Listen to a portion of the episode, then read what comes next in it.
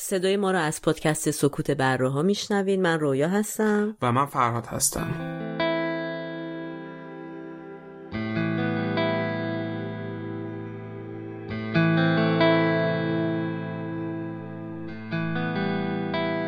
تاریخ پخش این اپیزود 25 اسفند 1398 خورشیدیه که برابر میشه با 15 مارچ 2020 میلادی.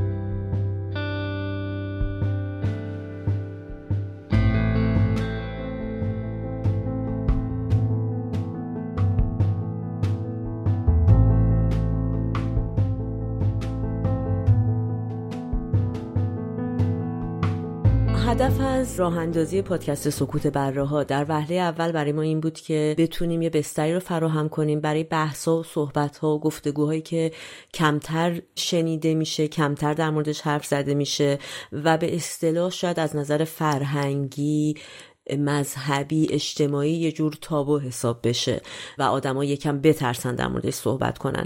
و در ادامه به این فکر کردیم که خیلی وقتا تو همین بحثای این شکلی که ما داریم ممکنه شرایطی پیش بیاد. برای هممون فکر می‌کنم اتفاق افتاده که فکری از ذهن آدم رد میشه و آدم دلش می‌خواد که اون فکر همون موقع مطرح کنه. ولی خب میترسه از اینکه شاید بحث به یه جای دیگه ای بره و کنترل بحث خارج بشه در مورد اون موضوع اصلی یه جوری خود سانسوری می‌کنه. ما تا جایی که امکان داره و بحث بهمون اجازه میده سعی می‌کنیم این جریان سیال ذهن و اصطلاحا حفظ کنیم تو بحثمون. یکی دیگه از هدفهای ما توی پادکست سکوت بره ها بها دادن به اصل عدم قطعیته. به این معنی که به هر قضیه میشه از زوایای مختلف نگاه کرد و لزوما هیچ نظری درست مطلق یا غلط مطلق نیستش. نظرهای مختلف می‌تونن به طور نسبی درصدی درست باشن یا غلط باشن یا بستگی داره از کدوم زاویه داریم به قضیه نگاه می‌کنیم. واسه اینکه بتونیم یه قضیه رو از زوایای مختلف بررسی بکنیم ما معمولا سعی می‌کنیم منابع علمی مختلفی رو بخونیم. بعضی وقت امکان داره تو شبکه های اجتماعی نظرهای عمومی رو بخونیم. اما به طور کلی پایه بحثمون یک مبنای علمی داره ولی نظرهای شخصی خودمون رو هم روی اون سوار می‌کنیم و نظرهای شخصی خودمون رو هم بیان می‌کنیم. و لیست منابع علمی که تو پادکست در موردشون حرف می‌زنیم و توی توضیحات این اپیزود هر جا که دارین گوش میدین می‌ذاریم.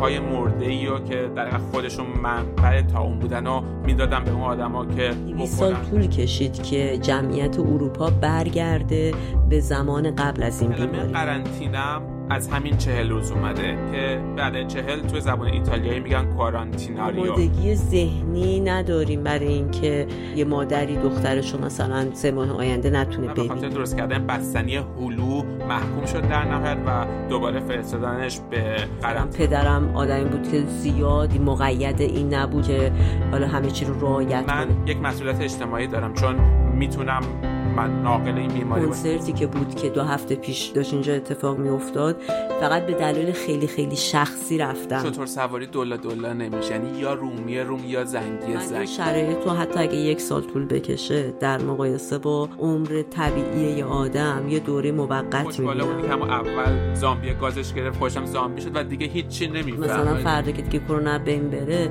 فکر می‌کنم تو هممون یه جور احساس خلع به وجود میاد. سر صبح که بیدار بشیم که حالا چیکار کنیم چی رو چک کنیم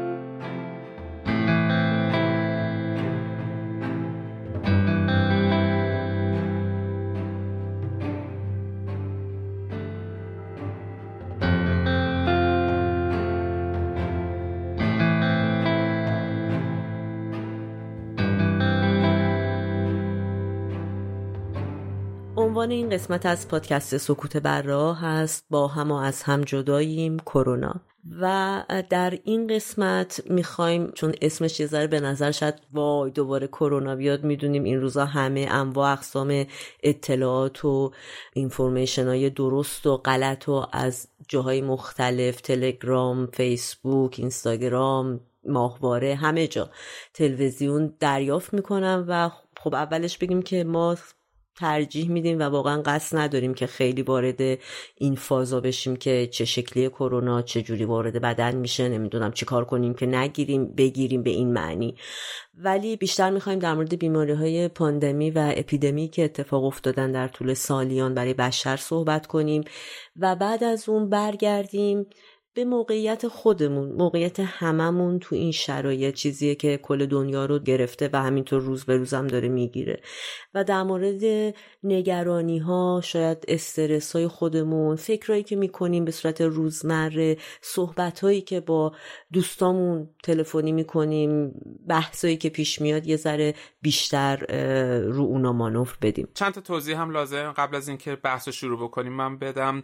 یکی اینکه ما معمولا اپیزودامون رو حدود یک ماه قبل از پخشش آماده می‌کنیم و آماده انتشاره. و برای این قسمت هم ما یه اپیزود دیگر رو آماده پخش داشتیم. ولی از اونجایی که این روزا هممون درگیر این قضیه هستیم و هممون نگرانی داریم و هممون دائم داریم در موردش میشنویم و صحبت می‌کنیم و از اونور من و رویام توی یکی دو هفته گذشته شدیدن درگیر این بحث با همدیگه بودیم. درگیر این بحث ترس از این قضیه یا نگرانی به جا و با همدیگه خیلی چلنج داشتیم. و چند روز قبل فکر کردیم که شاید جذاب باشه که همین بحثامون رو بیاریم و در قالب یک اپیزود صحبت بکنیم. اینطور شد که برای اولین بار این اپیزودمون رو خیلی فشرده و توی پنج روز بستیم از قسمت مطالعاتش تا ضبطش و edit و پخش نهاییش. و قضیه دیگه هم که پیش اومدش ما همیشه face to face و چشم در چشم میشنیم و با همدیگه اپیزودامون رو ضبط می‌کنیم و بحث می‌کنیم. ولی این بار برای اولین بار دوباره به خاطر همه شرایطی که این روزا همه درگیرشیم و همینطور سفری که من تقریبا دو هفته قبل برای دو روز داشتم به یک کشور دیگه ترجیح دادیم که با فاصله از هم بشینیم و برای همین برای اولین بار ما توی دوتا مکان جغرافیایی جدا از هم نشستیم و داریم این اپیزود رو ضبط می‌کنیم و امیدوارم برای آخرین بار هم باشه. یعنی تمام این مشکلات امیدوارم که به زودی حل بشه. شاید برای شروع بحث بد نباشه که از سه تا کلمه که این روزا خیلی میشنویم outbreak اپیدمی و پاندمی شروع کنیم تعریف اینا رو. چون غالبا شاید مثلا انقدر زیاد شنیدیم که خیلی به معنی دقیق هر کدومشون فکر نمی کنیم و فقط تعریف کلیمون از همشون اینه که یه بیماری که مثلا ظاهرا داره همه جا رو می‌گیره. اپیدمیه ما معمولا فکر می‌کنم بیشترم تو فارسی بیشتر همین کلمه اپیدمی رو به صورت جنرال برای همه چی استفاده می‌کنیم. ولی اگه بخوایم یکم دقیق تر بحث کنیم بریک کلا در مورد موقعیتی اعلام میشه که معمولا هر سال یه سری پیش وجود داره در مورد بیماری های رایج و متداولی که اصولا هست. و بعضی سالا طبق اون پیش ها اون بیماری در واقع رشد پیدا نمی‌کنه و بیشتر رشد پیدا می‌کنه. شما خیلی عادی دارین زندگی خودتون رو می‌کنید. مثلا همیشه براتون شاید سرماخوردگی تو زمستون یا آنفولانزا تو زمستون یه چیزا خیلی عادی باشه. ولی می‌بینید که مثلا در اخبار داره میاد که مثلا امسال شمار مبتلایان به آنفولانزا از فلان عدد به فلان عدد رسیده. یعنی از میزان پیشبینی که انتظار داشتن یه جهشی اتفاق میفته و بیشتر میشه اون آمار. اصولا به این شرایط میگن آتبریک و خب طبیعتا هر بیماری جدیدی هم که میاد برای اینکه هیچ سابقه ای ازش وجود نداره خودش یا آتبریک درست می‌کنه. مثلا می‌بینید یه بیماری که هیچ کسی هیچ چیزی قبلا در نمی‌دونه با این تیتر میاد بالا تو مدیا و رسانه. آره چون که پیش بین از اتفاق افتادن صفره و بعد یا مثلا وقتی ده تا کیس بیاد یا اوتبریک آره دقیقا. ترم بعدی که وجود داره اپیدمیه.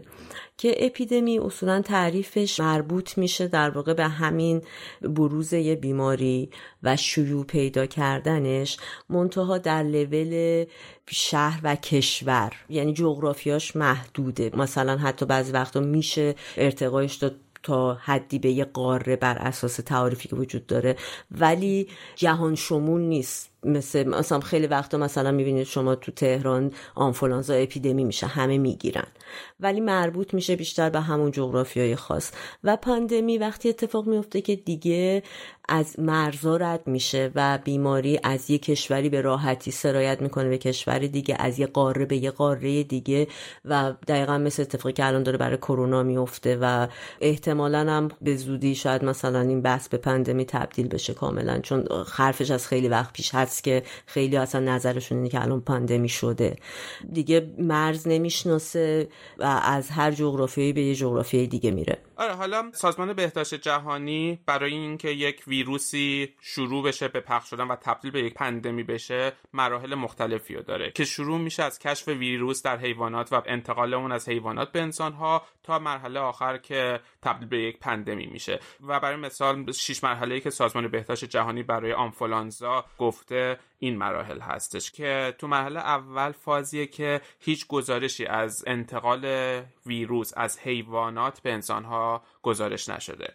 مرحله دوم مرحله که گزارش هستش از انتقال ویروس از حیوانات به انسانها. مرحله بعدی مرحله که بین گروهی از انسانها بیماری رواج پیدا کرده اما هنوز انتقال انسان به انسان اتفاق نیفتاده. مرحله چهار مرحله که انتقال انسان به انسان یا انسان به حیوان و بالعکس اتفاق میفته و یک آوتبریکی داره در حقیقت پیش میادش. مرحله پنجم مرحله که انتقال انسان به انسان ادامه داره و حداقل بین دو کشور داره پخش میشه و در نهایت مرحله ششم مرحله که همونطور که تو هم گفتی کامل پخش داره میشه از انسان به انسان و به صورت جهانی. حالا شاید اگه بخوایم به بیماری های واگیرداری که تو این صده ها و سالیان سال بر انسان اتفاق افتاده و بالاخره بشر یعنی ازش بیرون اومده با تمام کشتا با تمام خسارت هایی که بهش وارد شده نام ببریم. قدیمی ترین بیماری که پندمی شده و تاریخ شناسا مورخین می‌شناسن و در موردش حرف زدن اسمش از تاون آنتونی. اون یکی از قدیمی ترین بیماری هایی که بوده و میگن ریشش از کک میاد و در واقع نخست از چین و هند اونجاها بوده بعد به خاطر تجارت رفته به سمت مصر بعد اومده شمال انگلستان و همینطوری پخش شده و بعد توی دوره هایی هی برمیگشته دوباره سر جاش دوباره یه رو مبتلا می‌کرده. بود خودمون یعنی اینو خیلی شنیدیم تو همین سالهای اخیره یعنی شاید 200 سال پیش هم همچنان این وضعیت ادامه داشته. و یکی از کشنده ترین بیماری های تاریخ بشر هم آره اصلا اسمش ترسناکه. تا اون خیلی آدم این تن و بدنش میلرزه. ولی اولین تا اونی که مورد تا اونی که به صورت پندمی شده تو دنیا تا اون آنتونی بوده اسمش. این تا اون آنتونی حدود 5 میلیون کشته داده و تاریخش برمیگرده به سال 165 عصر حاضر. که بیماری این شکلی اومده بیرون که اول از آسیا و بعد مصر و یونان رو درگیر خودش کرده و بعد سربازایی که تو جنگایی که اون موقع وجود داشته از جبهه جنگ برمیگشتن به سمت ایتالیا روم اون موقع اونا به این شکل بیماری رو با خودشون آوردن به اون کشور و در واقع یه جور پندمی جهانی شده. تا اون بعدی که به سال 541 تا 542 عصر حاضر هست. تا اون جوستینیان اسمش به اسم پادشاه اون موقع بیزانس بوده در واقع یا همون منطقه ترکیه امروزی که خیلی خیلی این آمار کشتاهاش و فراگیریش خیلی بالا بوده و اعدادی هم که هست البته چه در مورد این قضیه تا اون جوستنی هم و چه در مورد بیماری های دیگه که ما امروز در صحبت می‌کنیم واقعا نمیشه به زرس قاطع گفت که خیلی دقیقا منابع مختلف آمارای مختلف میدن.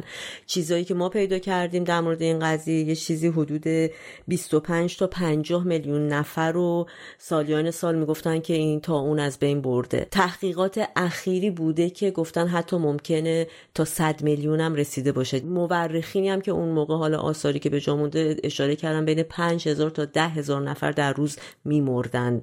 تو دنیا بابت این تا اون.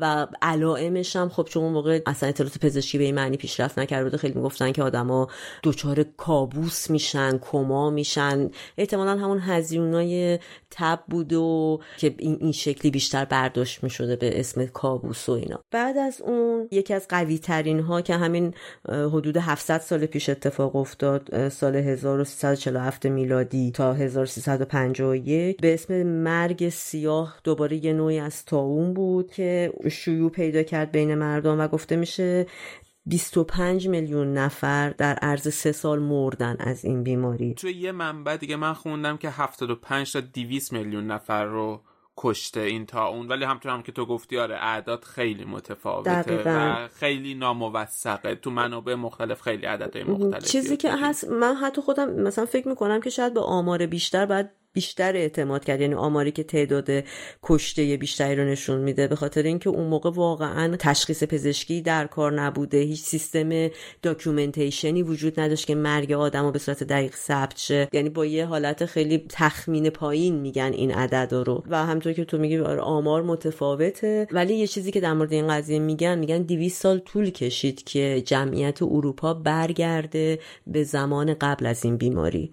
یعنی انقدر آدم کشته. وقتی این تا اون پخش شد ظاهرا یکی از بزرگترین pandemic های تاریخ بودش. شاید خیلی هم عکسش رو دیدیم تو ایتالیا. آدمایی که به بیمار سر می‌زدن یک نقاب بزرگی مثل منقاره مثلا کلاق میذاشتن جلوی دماغشون و توش پر مواد خوشبو کننده و ضد عفونی کننده میذاشتن که بتونن وارد اون خونه هاشن یا مثلا تو سوئد می‌دونم که آدم هایی که تا اونو گرفته بودن در خونه هاشون رو از بیرون کشیشا و اینا میبستن و با چوب پلم می‌کردن که اینا نتونن بیان بیرون و خب قحطی بزرگی هم اتفاق افتاده بود دیگه. آدم های عادی خیلی غذا نداشتن فقط سیب زمینی میخوردن و اون آدمایی که تا اون داشتن و تو اون خونه ها بودن که به زودی میمردن رو غذایی بهشون نداشتن بدن. برای همین موش های مرده ای رو که در خودشون منبع تا اون بودن و می‌دادن به اون آدما که بخورن سیرشن و این چند سباه عمرشون رو بتونن ادامه بدن. در موش مرده گندیده بود غذاشون. و یکی از اثراتی که گذاشت این مریضی توی اروپا این بود که سیستم فئودالی رو باعث شد خیلی قدرتش از دست بده. به این دلیل که خب خیلی از دهقانا آدمایی که رعیت بودن و واسه زمیندارا کار می‌کردن از بین رفتن. یعنی یه اثر تاریخی اینطوری هم گذاشت که فئودال اتومات ورشکسته شدن و مجبور شدن خودشون ملک خودشون رو به دست بگیرن و تو این برهه تاریخی همچین تأثیری هم گذاشت از نظر اقتصادی و اجتماعی تو کشوری که دوچارش بودن. یه ذره میایم جلوتر 500 سال پیش آبله میاد تو آمریکا. که از زیر های آبل مرغونی هم هست که الان واکسنش رو داریم و همه استفاده می‌کنن که در واقع این هم سوقاتی بودی که اروپایی ها می‌برن برای آمریکایی ها و در مورد آبله هم میگن سی درصد از مبتلایانش یعنی ریت مرگ و میرش نرخ مرگ و میرش سی درصد بوده. از کسایی که بهشون موقع مبتلا می‌شدن میمردن و از بین می‌رفتن. بعد از اون دیویس سال پیش وبا رو داریم که خیلی عالمگیر شد و اول از هند شروع شد و همینطور به مرور سرایت کرد به اطراف شبه قاره هند و جاهای دیگه توسعه پیدا کرد. و در مورد وبا هنوزم سازمان بهداشت جهانی تاکید می‌کنه که این یه بیماری فراموش شده است هنوز وجود داره و این دلیل که در واقع یکی از ریشه های اصلی مبتلا شدن به بیماری وبا عدم بهداشت نه به معنی بهداشت فردی بلکه عدم دسترسی به تسهیلات بهداشتی مثل آب تصفیه شده مثل بال دستشویی که استاندارد لازم رو داشته باشه مایع دستشویی و کلا به این معنی یعنی امکانات کم بهداشتی هست. هنوز که هنوز در نقاطی از دنیا مثل آفریقا هست وجود داره و کمترم بهش پرداخته میشه متاسفانه. از همه اینا که رد میشیم به صد سال پیش می‌رسیم که یکی از مهمترین آنفولانزاها و در این حال گمنامترینشون اتفاق افتاد همین بغل گوش ما. یعنی خیلی هم واقعا شاید پدر بزرگای ما یادشون باشه یا تو اون دوران بوده باشن که آنفولانزا اسپانیایی بود. تو بعضی منابع به اسم آنفولانزا 1918 1919 ازش نام برده میشه. همزمان بوده با جنگ جهانی و تئوری های مختلفی هست در مورد اینکه این آنفولانزا چجوری به وجود اومده. جمعیت بسیاری رو از بین برده در اون زمان. تخمین زده میشه بین 20 تا 50 میلیون آدم از بین برده و یه تحقیق نسبتا جدید یعنی حدود مثلا 7 سال پیش انجام شده بود. می‌گفتن که آمار ممکنه تا 100 میلیون هم رسیده باشه. ولی به هر حال آنفولانزای اسپانیایی همین 100 سال پیش کشتایی خیلی خیلی زیادی رو داد و چون هنوزم سطح بهداشت و سطح داروهای درمانی که وجود داشت اصلا به پیشرفتگی الان نبود نتونستن خیلی پیشگیری خاصی ازش بکنن که در واقع مفید فایده باشه. ولی دو تا تئوری وجود داره که این چرا اصلا اسمش اسپانیایی و به این نام نامیده میشه. یه ذره به نظر من باعث شده کشور اسپانیا بدنام بشه چون همه فکر می‌کنن حتما از اسپانیا اومده. ولی بیچاره اسپانیا تقصیر نداشته. یه تئوری اینو میگه که یه جور آنفولانزایی بوده که از پرنده به انسان انتقال داده شده و در کانزاس آمریکا شروعش بوده. و تئوری بعدی که بیشترم محتمل تره میگه که اول این بیماری توی اروپا شروع شده و چون اون موقع همه کشورها در حال جنگ بودن سانسور می شده به خاطر جنگ جهانی در واقع تمام دیکتاتورهایی که اون موقع سردمدار بودن نمیذاشتن این خبر پخشه چون نیروهاشون از دست می‌دادن و آشوب به وجود می اومده تا رسیده به اسپانیا که اون موقع اسپانیا کشور بیطرفی بوده در جنگ و نسبتا بیشتر از بقیه کشورها این خبر رو اعلام کرده و باستاب داده و آمار زیادی هم بودن آدمایی که در اسپانیا در واقع مبتلا شدن و مردن. و این بیماری به اسم آنفولانزای اسپانیایی شناخته شده بعد از اون. بیماری بعدی که دیگه داریم نزدیک خودمون میشیم یعنی همین اصری که داریم توی زندگی می‌کنیم اینا مال سال 2002 تا 2003 که سارس حتما شاید هممون یادمون بیاد که تو اخبار نشون می‌داد و یه سندروم حاد تنفسیه که در واقع بعد سالها دوباره برای پیشگیری از این بیماری قرنطینه انجام شد به عنوان یه راهکار جلوگیری. خیلی جالبه که سارس در واقع 90 درصد هم شبیه همین ویروس کرونای کووید 19 امروزه. بیماری سارس نرخ مرگ و میرش خیلی خیلی پایین نبود ولی کلا 8000 نفر تو کل دنیا گرفتن و از این 8000 نفر 774 نفر از بین رفتن. بیماری بعدی آنفولانزای خوکی بود که در واقع در اثر تماس با خوک مواردی اول تو مکزیک پیدا شد بعد توی آمریکا هم در تگزاس یه بچه مرد و خیلی یه هشداری بود برای جامعه جهانی و سازمان بهداشت که یه فکری بکنه برای اینکه واکسیناسیونای بهتری تولید کنن برای پیشگیری از این بیماری. بیماری بعدی به صورت پندومی شد ابولا بود در سال 2014 تا 2016 هم طول کشید. ابولا اسم یا رودخانه ای بود نزدیک منطقه که اولین بار این بیماری رو کشف کردن. و خیلی هم خطرناک بود. روی دهکده در آفریقا پیدا شد و در واقع یه مقداری از کشورهای همسایه رو تو گینه تحت تاثیر خودش قرار داد. یکی دیگه از پاندمیایی که شاید خیلی همون به اسم پاندمی نشناسیمش بیماری ایدزه که پیک خودش رو یعنی نقطه رشد خیلی بالای خودش بین سال 2005 تا 2012 بوده. در سال 1976 اول در کنگو در واقع این بیماری شیوع پیدا کرد و ریشش در همون آفریقا بود و تا به الان 36 میلیون نفر کشته داده. حالا این روزا خیلی هم بحث قرنطینه و اینا رو داریم می‌زنیم. حالا بیایم نگاه بکنیم به تاریخچه قرنطینه توی تاریخ و ببینیم که قرنطینه از کی شروع شد. اولین قرنطینه که اتفاق افتاد و چند تا از قرنطینه های بزرگ تاریخ رو در موردش می‌تونیم حرف بزنیم. اولین بار قرنطینه توی سال 1370 توی ونیز اتفاق افتاد. برای یکی از مدل های تاون به نام تاون بابونیک که یه جوری پدر تمام تاون ها بودش. و جالبه که حالا اون موقع هم از ایتالیا قرنطینه شروع شد و امروز هم برای همین کرونا تو ایتالیا آره. ظاهرا چین و ایتالیا تو تاریخ خیلی ریشه بزرگی دارن برای شروع بیماری و بعد پخش و گسترش بیماری توی دنیا. این تا اون با کشتیایی که می اومدن به بندر ونیز برای تجارت منتقل شدش به ونیز. و اون موقع هر کشتی که وارد بندرگاه می‌شد مدت چهل روز اجازه بهش نمی‌دادن که مسافران یا بار ازش پیاده بشه و دقیقا برای چهل روز کشتی رو نگه میداشتن که مدت زمانی بود که نشونه های این بیماری خودش رو نشون می‌داد. و اون موقع کسانی که این بیماری رو داشتن و میفرستادن به یک بیمارستانی در جزیره ای که نزدیک بندر ساخته بودن و آدم ها رو میفرستادن اونجا که درمان شن که احتمالا درمان نمی‌شدن و میمردن بیشترشون. و اگه بعد چهل روز سالم بودن که می‌تونستن وارد بندر بشن.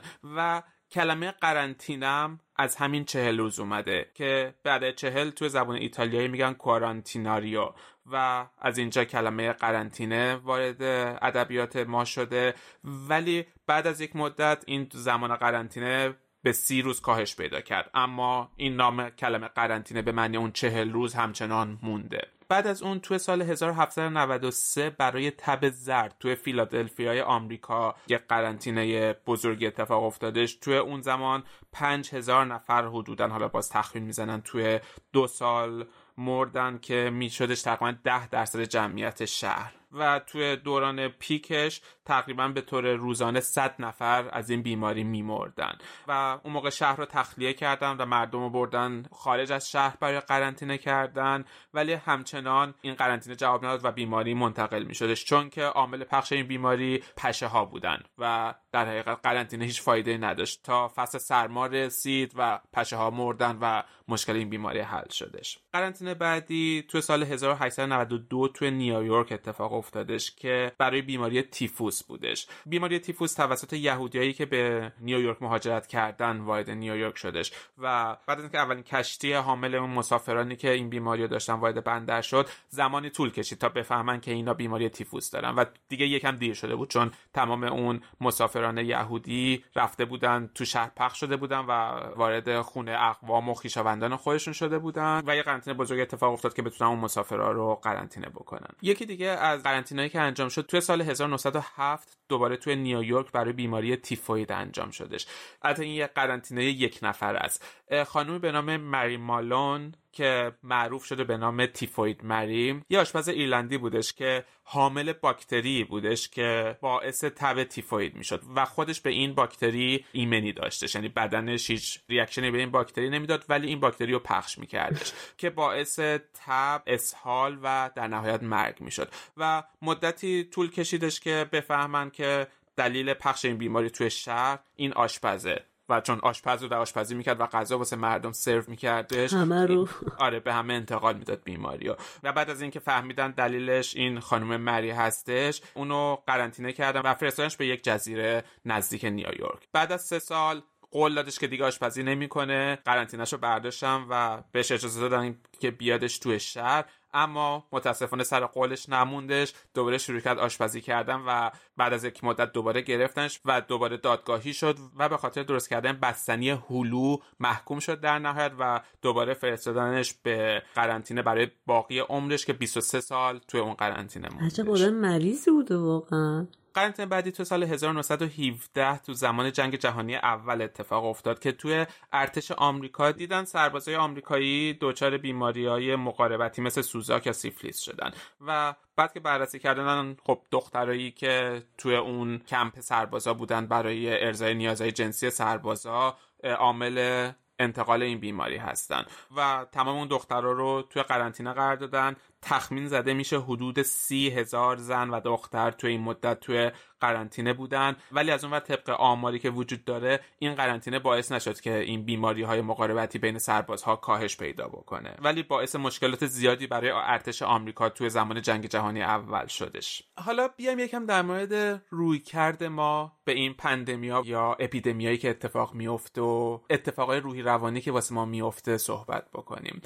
یکی از اولین چیزهایی که مطرح میشه هلت انگزایتی یا استراب سلامتی و بیماریه که حالا لزوما ربطی هم نداره به اپیدمی یک بیماری. کلا بعضی آدم ها هستن یا هممون شاید تو زمانهای مختلف تجربه کرده باشیم این استرابی که مثلا من بیمار هستم یا نیستم که به دو نوع مختلف تقسیم میشه. یه قسمتش نشانه های جسمی بیماریه و یه قسمتش نشانه های روانی بیماریه. تو قسمت جسمی به این صورته که مثلا ما شروع می‌کنیم مشاهده کردن و فکر می‌کنیم که مثلا تپش قلب داریم یا نفس کشیدن اون مشکل داره یا مثلا فکر می‌کنیم سردرد داریم یا معدمون سوزش داره یا مثلا فکر می‌کنیم چند پوستمون اگزما زده. یعنی شروع می‌کنیم تو بدن خودمون دنبال نشونه های فیزیکی درد. و قسمت دومش اون حالت روانیشه که مثلا شروع می‌کنیم فکر کردن به یک بیماری خاص مثلا نکنه من ام دارم یا نکنه مثلا من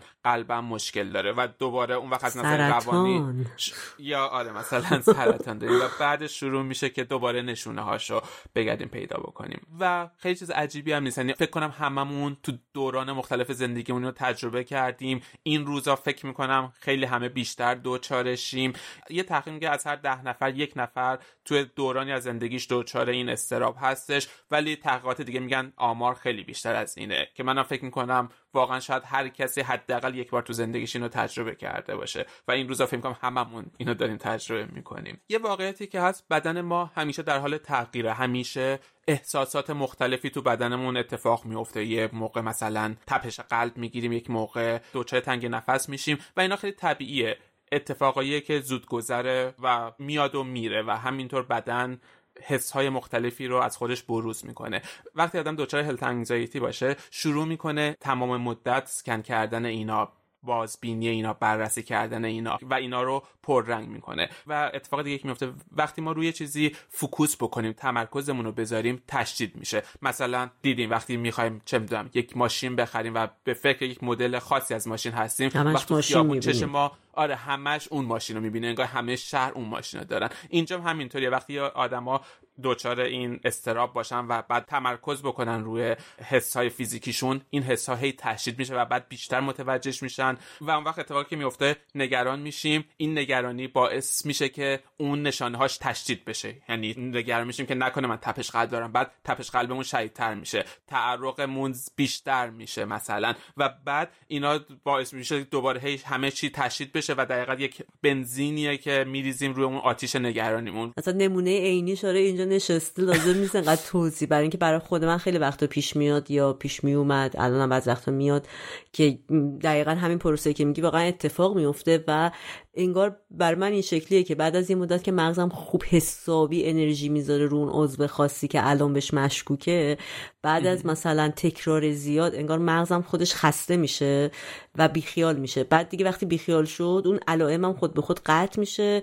دوباره مثلا یه حالا حالا دوباره تا سوژه جدید بیاد و خب به خصوص ارتباط مستقیم داره با زمانی که استرس های ما بالاست. یعنی به هم ربط داره کاملا. روال عادی معمولا این اتفاقا نمیفته واسه خود من یه بار که مثلا پیش اومد من احساس کردم که تپش قلب دارم.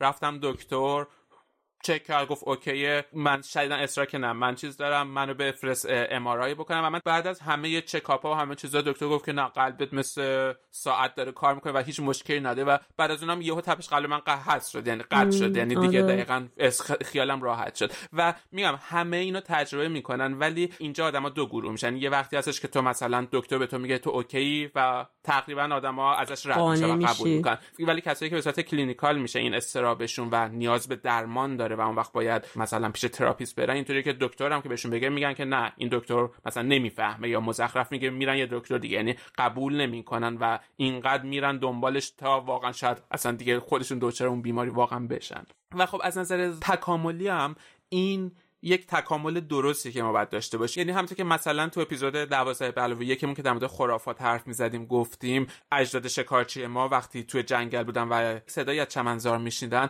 به جای اینکه فکر بکنن این صدای باده فکر می‌کردن یک حیوان وحشی اونجاست و فرار می‌کردن. در این احساس نگرانی احساس استراب نجات دهنده ماست. از اونور یه نظری است که انسان قارنشین همیشه در حال فکر کردن به این سرنوشت محتوم خودش و نابودی خودش بوده و همیشه در حال فکر کردن و غصه خوردن بوده و تمام این فکرهای منفی این اضطراب ها بهش کمک کرده که روش های جدید رو برای زندگی کردن و زنده موندن پیدا بکنه و استراتژی جدیدی تو زندگیش بسازه. و بعد وقتی ما مثلا با یک موقعیت بحرانی مواجه میشیم اون غریزه ما یک احساسی رو تحریک می‌کنه که بهش میگن fight or flight یا مثلا به فارسی بخوایم بگیم بجنگ یا فرار کن. یعنی اینکه مثلا دوباره اجداد شکارچی ما وقتی یک حیوان وحشی می‌دیدن تو اون لحظه به صورت اتوماتیک بدن شروع می‌کرد به آدرنالین ترشح کردن و بعد اون وقت این باعث می‌شد که ضربان قلبشون بره بالا تو بدنشون یک حالت بیش فعالی یا انرژی ایجاد بشه و بهشون کمک بکنه که یا بجنگن یا فرار بکنن و دقیقا یک مکانیزم نجات دهنده براشون بوده. و بعد این منتقل شده به ما و امروز هم ما همچنان داریم با این مکانیزم زندگی می‌کنیم. ولی وقتی مثلا در مقابل تهدیدهایی مثل همین ویروس کرونا قرار می‌گیریم همچنان طبق اون غریزه fight or flight عمل می‌کنه. ولی واقعیتش اینه که اینجا چیزی نیست که ما بخوایم باهاش بجنگیم و ازش فرار بکنیم و اون نگرانی خیلی به ما شاید کمکی نکنه توی وهله اول. ولی همچنان طبق عادت غریزیمون به جای اینکه منطقی فکر بکنیم خیلی غریزی شروع می‌کنیم به این اضطراب پیدا کردن. آره همونطوری که تو گفتی واقعا خیلی وقتا استرس به داد آدم می‌رسه و در واقع میشه گفت برای استرس تا یه حدی توضیح بیولوژیکی هم وجود داره که باعث میشه ما ما فکر کنیم که او در خطریم و حالا محافظه کارتر شیم از خودمون بیشتر محافظت کنیم. ولی همیشه این حد استرس اینکه کی اون سیستم شما به شما این اختار رو میده که الان وقتشه خیلی فکر می‌کنم رو آدمای مختلف متفاوته. مثلا من خودم یادم میاد که تقریبا دو ماه پیش بود اولین باری که فیلم ووهان رو دیدم. شاید فکر کنم خیلی همون دیدیم که آدم وایستادن تو مثلا ساختمون و برجای خیلی بلند روبروی هم دارن از بالکونا همدیگر رو صدا می‌زنن یا حالا حمایت می‌کنن از همدیگر. نشانه همبستگی با همدیگه. و من خب خیلی به نظر من کلیپ تأثیر گذاری بود. مثل یه تیکه از یه فیلم سینمایی آخر زمانی به نظر میومد ولی احساسی که من با خودم داشتم این که تو میگی که سیستم استرس آدم باعث میشه من خیلی اون موقع با خودم گفتم آخه تفلک مثلا چینیا وای مثلا. ولی به اندازی سر سوزنی با خودم این فکر رو نمی کردم که به زودی این اتفاق برای ایران ممکنه بیفته و بعد از اون نه فقط برای ایران فکر نمی کردم تا دو ماه دیگه این قضیه برسه به اروپا. واقعا عجیب بود. یعنی همین بحثی هم که سر اون آنفولانزای اسپانیایی می کردیم سر همین بود که من فکر می کردم مثلا من اگر قبلا بیشتر می‌دونستم در مورد اینکه تو طول تاریخ اتفاق هممون شنیدیم از وبا و تاون و اینا. ولی اگه واقعا آدم بدونه که مثلا همین 100 سال پیش 50 سال پیش با یه دیتای خیلی مشخص روبرو بشه. شاید مغز آدم بیشتر آماده بشه. شاید این دوری ها این اجبار به خونه نشینی یه آمادگی ذهنی در واقع مداومی می‌خواد که من فکر می‌کنم ما خیلی همون نداشتیم و نداریم. چه حالا ماها که بیرون از ایرانیم و چه شاید مثلا کسی که تو ایران باشن. و این آدم رو کلافه می‌کنه. بیشتر این چیزی که به نظرم سخت این روزا تحملش اینه که ما آمادگی ذهنی نداریم برای اینکه فکر کنیم که قراره مثلا یه مادری دخترشو مثلا شاید نمی‌دونم تا سه ماه آینده نتونه ببینه یا دوستامون رو نتونیم ببینیم. به صورت حضوری و با هم حرف بزنیم. یه ذره هم شاید البته این گول تکنولوژیه که ما رو گول زده که مثلا نمی‌دونم انقدر همه چی پیشرفته است که باعث میشه که مثلا هر بیماری اتفاق بیفته حتما یه درمانی بلافاصله براش به وجود میاد. آره واسه ما اولش مرگ واسه همسایه است. فکر می‌کنیم خب تو چین این بیماری اومد نه بقیه دنیا که همه امنیم. ما تو ساحل امنیم تکنولوژی هم که پیشرفت کرده پزشکی هم که پیشرفت کرده اتفاقی نمیافته. بعد وقتی می‌بینیم که این اومد پشت در خونه خودمون در خونمون رو زد وارد شد و حالا داریم باهاش دست و پنجه نرم می‌کنیم و درگیریم واقعا حس ترسناکی داره. یعنی فکر می‌کنم حالا همونطور که از پندمی های مختلف گفتی تو سال گذشته ما آنفولانزای خوکی رو داشتیم سارس رو داشتیم ولی اونقدر باز باهاش درگیر نشدیم. تو اخبار میشنیدیم دیگه. آره ولی این اولین باره که خیلی باهاش درگیر شدیم هممون تو همه جای دنیا. و خب ایران هم متاسفانه این روزا جز سه تا کشور اصلیه که داره به این قضیه دست و پنجه نرم می‌کنه. بعد از چین و ایتالیا روزهای سختی داره میگذره روزهایی که همه مجبور شدن خونه نشین باشن. و آره همونطور که گفتی تکنولوژی ما رو به اینجا رسونده بود که ما خیلی نزدیک همیم. حالا هم فیزیکی نزدیکیم هم غیر فیزیکی می‌تونیم همه همدیگر رو ببینیم هر لحظه. خب همچنان اون تکنولوژی رو داریم ولی امروز دیگه نزدیکی فیزیکی رو با همدیگه نداریم. به خصوص اینکه نزدیک نوروزم هست. آره. و خب مثلا یه چیزیه که ما اصلا عید دیدنی رو هیچ جوری تو هیچ شرایطی حتی فکر می‌کنم موقعی که محرم مصادف می‌شد یا ماه رمضون دوران موشک بارون بودش یعنی آره یه چیزی بود که آره. همیشه وجود داشت ولی الان خیلی به نظرم من خودم نظرم اینه که فکر کنم مثلا این اتفاقی که افتاده هم به لحاظ سرعتش یعنی انقدر قافل گیر کننده. حالا تو ایران یکم دیرترم اعلام شد. در این خیلی باعث شد که اصلا آدم یه دفعه بگن این اومده و بعد سه چهار روز بفهمی که ای داره همه همه تو داره رشد پیدا می‌کنه و دیگه نباید از خونه بری بیرون و دیگه نباید این کارو بکنی و یه دفعه پشت سرم با یه حجم عظیمی از اطلاعات آدم مواجه شد. که همه هم خب خیلی این سوال از هم دیگه می‌کنن که یعنی امروز واکسیناسیونش میاد فردا واکسیناسیونش میاد. یعنی کسی اوایل زیاد باور نمی‌کرد که مثلا ممکنه حالا حالا طول بکشه. آره حالا فکر می‌کنم که شاید سالها بعد وقتی در مورد این روزها حرف بزنن بگن مردمی اون موقع روی کره زمین میزیستن که برای هفته ها یا شاید ماهها هیچ پوست گرمی رو نبوسیده بودن یا هیچ دو نفری همدیگر رو در آغوش نکشیده بودن.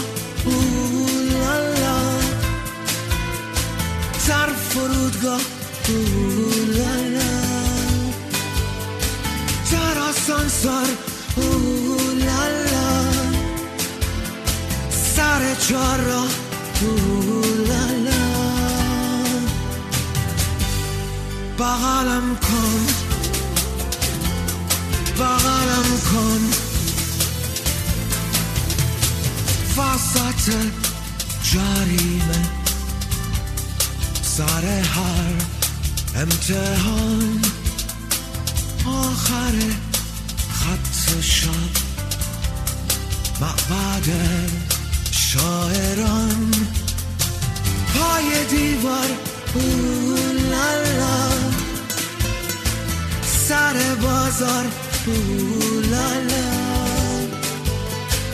نوک تپه. زیر رگبار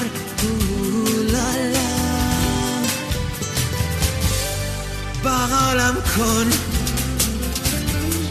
بغالم کن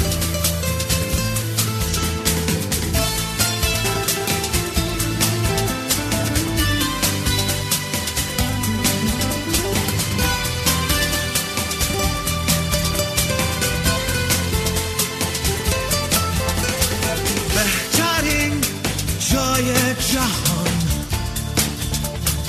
فرصت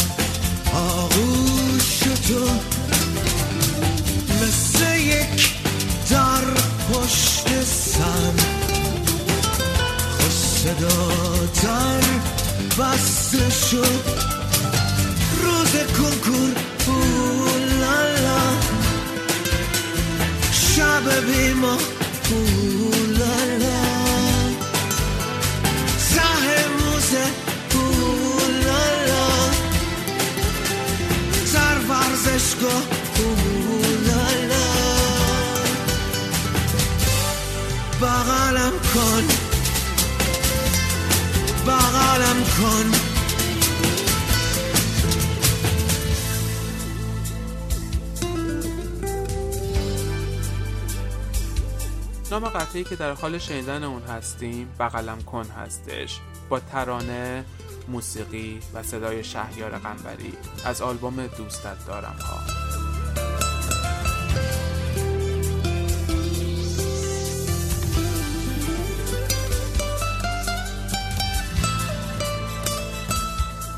بغلم کن. بغلم کن. بغلم کن. بغلم کن. به رسم مرغ دریایی پر از پر تماشایی به سوز ساز تنهایی در این سیلاب زیبایی. برقص برقص برقص.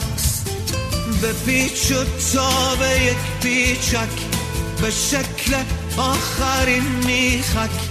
به یاد شمعی در رگبار دو سایه در هم بر دیوار. برقص برقص برقص.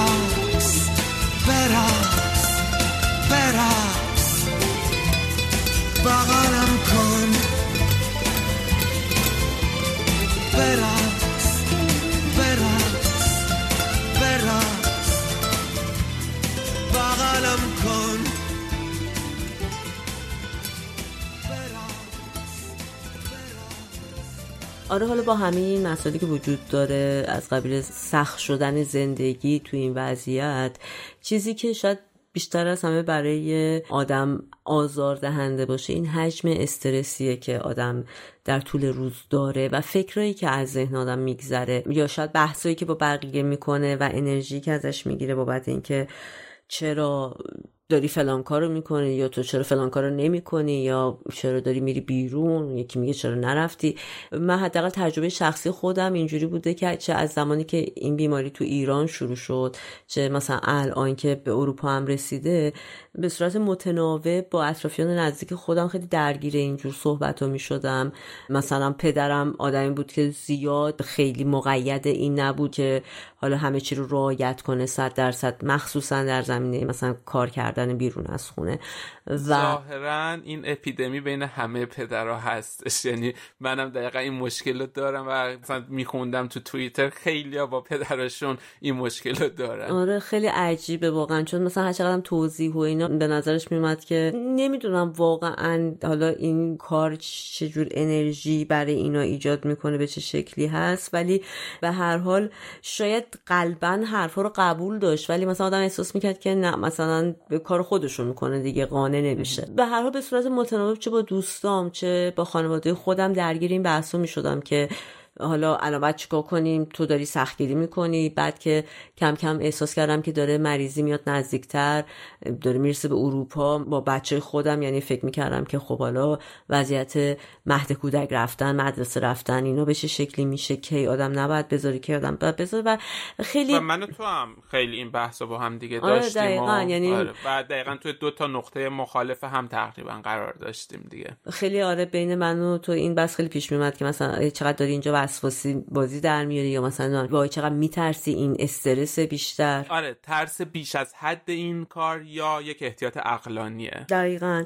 و خب هی هر چقدر نزدیکتر می‌شد به ما مریضی خب شاید شکل بیرونیش بیشتر به شکل احتیاط عقلانی در میومد ولی واقعا خودم رو درگیر این مسئله کرد که تا کجا می‌تونه این قضیه ادامه پیدا کنه. منظورم از این قضیه اینه که هر آدمی برای خودش یه طرز تفکری داره و انجام یه سری از اصولی بهش یه آرامشی میده در شرایط مختلف.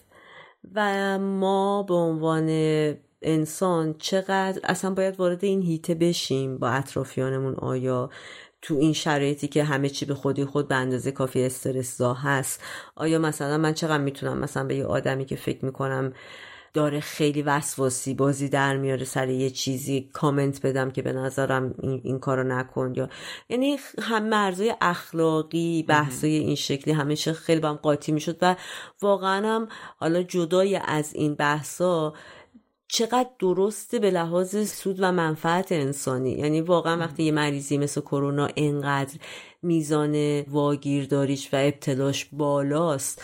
ما کجا باید خودمون رو نگه داریم؟ بگیم که نه دیگه الان وقتشه که مثلا خیلی جدی بمونم تو خونه نرم بیرون. یا تو خونه موندن چقدر می‌تونه کمک کنه بمون دولت ها هنوز خیلی قاطع پروتکلی ندادن که مثلا بگن که کار تعطیل. یه کشوری مثلا مثل ایتالیا شهر رو همه جوره کنسل کرده.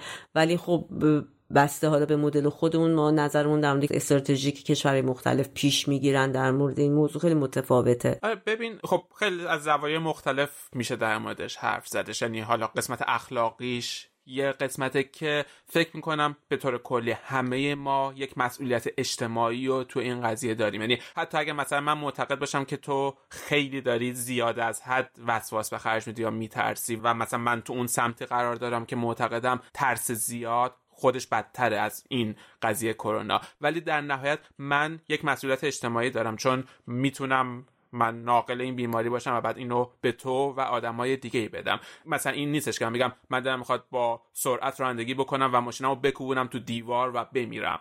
خب اونجا فقط من خودم میمیرم. ولی اینجا حتی امکان داره خودم نمیرم هیچ اتفاقی هم واسم نیافته ولی ده نفر دیگه از اطرافیان و عزیزان خودم رو مریض بکنم و اون به نظر من خیلی فاجعه بارتر واسه شخص من. یعنی هر چقدرم که مثلا من فکر کنم که نباید زیاد از حد ترسید ولی اگر یک روز بفهمم که من باعث شدم که این بیماری به یکی از اطرافیان من که برام مهمه منتقل بشه. واقعا هیچ وقت نمی‌تونم خودم رو ببخشم. حتی اگه برات من مهم نباشه به نظرم یعنی فکر کنی اصلا کسی رو نمی‌شناسی ولی باعث شدی مثلا این بیماری رو بهش انتقال بدی. یه قضیه که این بیماری رو یه ذره ترسناک و عجیبش می‌کنه اون قسمت نهفته بیماریه که تو امکان داره این ویروس رو داشته باشی با خودت و هیچ نشونه ای نداشته باشی و حتی ردش بکنی و نشونه ای هم تو تو نشون نده ولی تو اینو انتقال بدی. اینجا حالا اون قضیه مطرح میشه که چقدر باید مراقبت بکنیم. چقدر باید خودمون رو تو قرنطینه قرار بدیم؟ تو چه زمانی باید این کارو بکنیم؟ چقدر مثلا چه می‌دونم می‌تونیم نزدیک هم بشیم؟ یا اینکه وقتی خودمون بیرون هستیم زندگی روزمرهمون چقدر باید مواظبت بکنیم؟ اینجا اونجاست که من و تو خیلی نظرمون با همدیگه تضاد داشتش و دچار بحث و جدل می‌شدیم. به خاطر این بحثایی که پیش می اومد کلا من خیلی به این فکر می‌کردم که واقعا تو این شرایطی که همه حساسن. مثلا اینطوری در نظر بگیریم که یه آدمی یه همسری مثلا خیلی وسواسی خیلی این قضیه براش مهمه و اون یکی بیخیال تره این کامنت دادن به همدیگه مثلا اگه اون آدم حالا مثلا فکر کنیم اون آقایی که خیلی مثلا بیخیاله به خانمش بگه که مثلا تو چرا انقدر داری رعایت می‌کنی؟ فقط یه جور مثلا اون آدم و دچار احساس عذاب وجدان یا استرس بیشتر می‌کنه که از یه طرف دیگه همون کامنت های اون خانمه به اون آقاه در مورد اینکه چقدر تو بیخیالی و این حرفا احساسی شبیه اینو به وجود میاره. ولی در واقع چون شرایط همزیستی مشترک هم وجود داره این دوتا آدم نمی‌تونن به هیچ نقطه توافقی برسن. یعنی خیلی پارادوکس به نظر من عجیبیه. چون بحث منفعت شخصی وجود داره کسی نمی‌تونه در واقع بگه باشه من پروتکل خودم می‌ذارم کنار طبق اصول تو رفتار می‌کنم. هر کسی هر جور که شادتره داره زندگی می‌کنه. ولی از یه طرف هم واقعا بحث جون اون آدم هست. یعنی کسی که واقعا فکر می‌کنه باید هر روز صبح بلنشه همه چی رو استریل کنه حالا چه درست چه غلط این کار بهش آرامش میده. یعنی احساس می‌کنه اوکی تونستم خودم رو محافظت کنم. و اگه این کار رو به صورت روتین شاید عادت شده داره این روزا انجام میده و ازش بگیرن چیزی که بهش دست میده مثلا احساس خطره. و فکر می‌کنم چقدر ممکنه خود این گفتگوهایی که بین آدما در وهله اول شکل می‌گیره چقدر خودش باعث بروز استرس های دیگه بشه. حالا فکر کن این در مورد دو تا آدمی که دارن با هم زندگی می‌کنن. تو روابط یکم دورترمون مثلا مثل روابط حالا مثلا دوستانمون.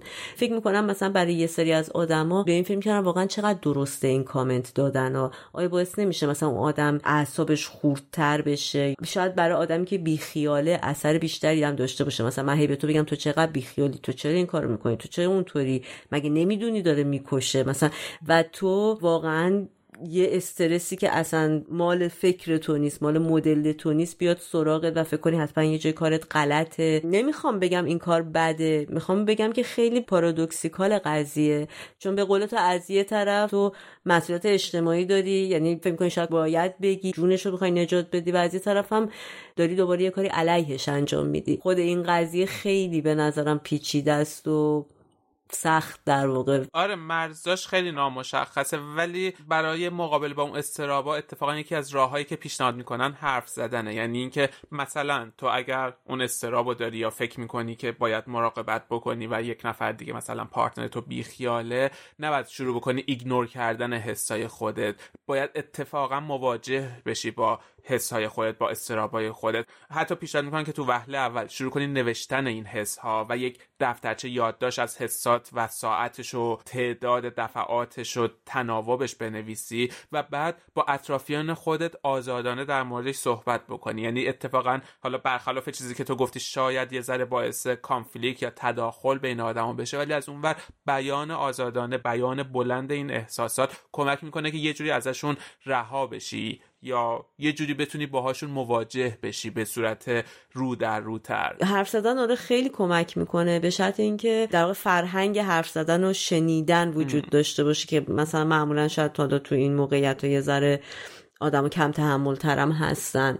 به مثلا تو دو سه هفته گذشته یواش یواش جست و گریخته این ور اونور نگرانی ها شروع شد. تو هر جمعی که میشستیم بحث کرونا میشدش و بحث اومدن این ویروس می‌شد و آدما شروع می‌کردن یه جوری متهم کردن همدیگه. تو می‌خوای بری سفر تو داری ریسک کرونا رو زیاد می‌کنی. تو مثلا اینقدر آزادانه توی وسایل نقلیه حمل و نقل عمومی میری و میای تو می‌تونی الان باعث بشی به من ویروس کرونا بدی. اینجا اونجاست که به نظر من یه ذره این قضیه حاد میشه. توی شرایطی که امروز ما توش هستیم. ببین مثلا میگم من در مورد ایران این حرف رو نمی‌زنم چون الان تو ایران به مرز بحران رسیده. تعداد مرگ های بر سر ویروس و تعداد مبتلاها به ویروس خیلی بالاست. خب و واقعا منطقی ترین کار اینه که آدم تو خونه بمونه و از خونه بیرون نره و هر چیزی که میاد و میره ضد عفونی بکنه و شاید مواظبت بکنه. ولی مثلا شرایطی که ما توی اروپای شمالی داریم تقریبا الان مثلا 250 تا کیس توی کل کشور